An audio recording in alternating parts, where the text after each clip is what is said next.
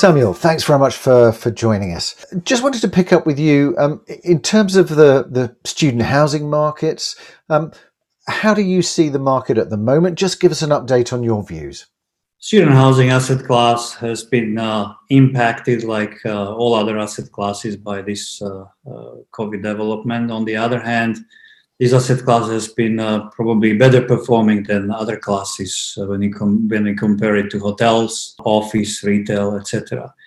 The demand, surprisingly, despite all the COVID challenges, the online and hybrid education and the mobility restrictions, remain only about 5 to 15% less when it comes to occupancies compared to last year because there are many stayovers, uh, many renewals, many more than uh, any year before. More domestic students and a strong population of 18 years old in many countries.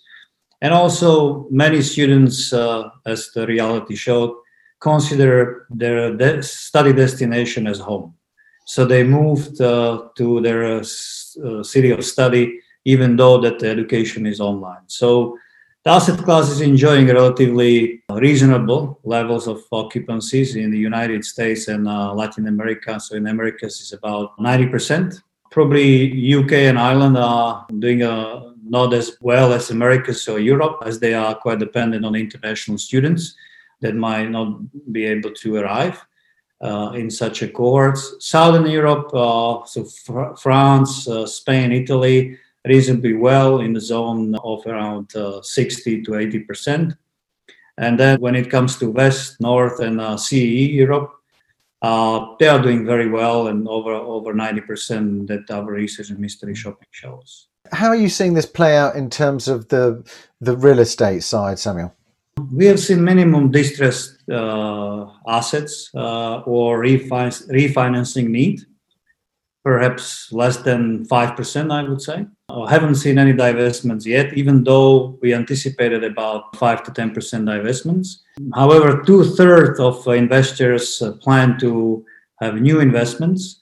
And we see in, in this asset class, and we see opportunistic investors. So those who were contemplating about investing in this asset class are now arriving more dedicated, more committed, and they are actually looking as a, at a distressed uh, asset classes like hotel for conversions because this asset class has always had the challenge uh, of finding right opportunities. So now, basically, uh, already this year, $12 billion have been transacted, which is only 42% year to date less. So we expect that by the end of the year 2020, we will be at par or over 2019 in terms of transactions in student housing asset class. Hopefully, the health crisis will begin to be solved in some form or other. Um, but how do you see the outlook for the markets going forward into 2021?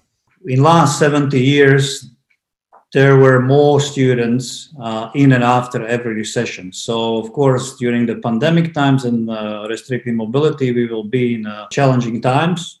But once this uh, renews, uh, there will be more students, more demand, most likely uh, more investments. The yields are stable. The LTVs have been probably impacted by 5%. But when we look at the, the overall development on the market, even if 1% of the overall real estate investments moved towards student housing, which seems to be likely, the asset class would grow by 50%. And we would be looking at uh, about 20 billion transaction level in this asset class per annum. And uh, we have about 100,000 beds in a pipeline, out of which 50,000 beds are already in construction. So about 6 billion new investments on top of the transaction. So we anticipate that there will be more capital, not as many opportunities. So the capital will become more competitive really interesting market. Um, uh, there's been a lot of changes, I think, in terms of the perception of investors from the start of the health crisis going forward. So great to catch up, Samuel. Thanks very much.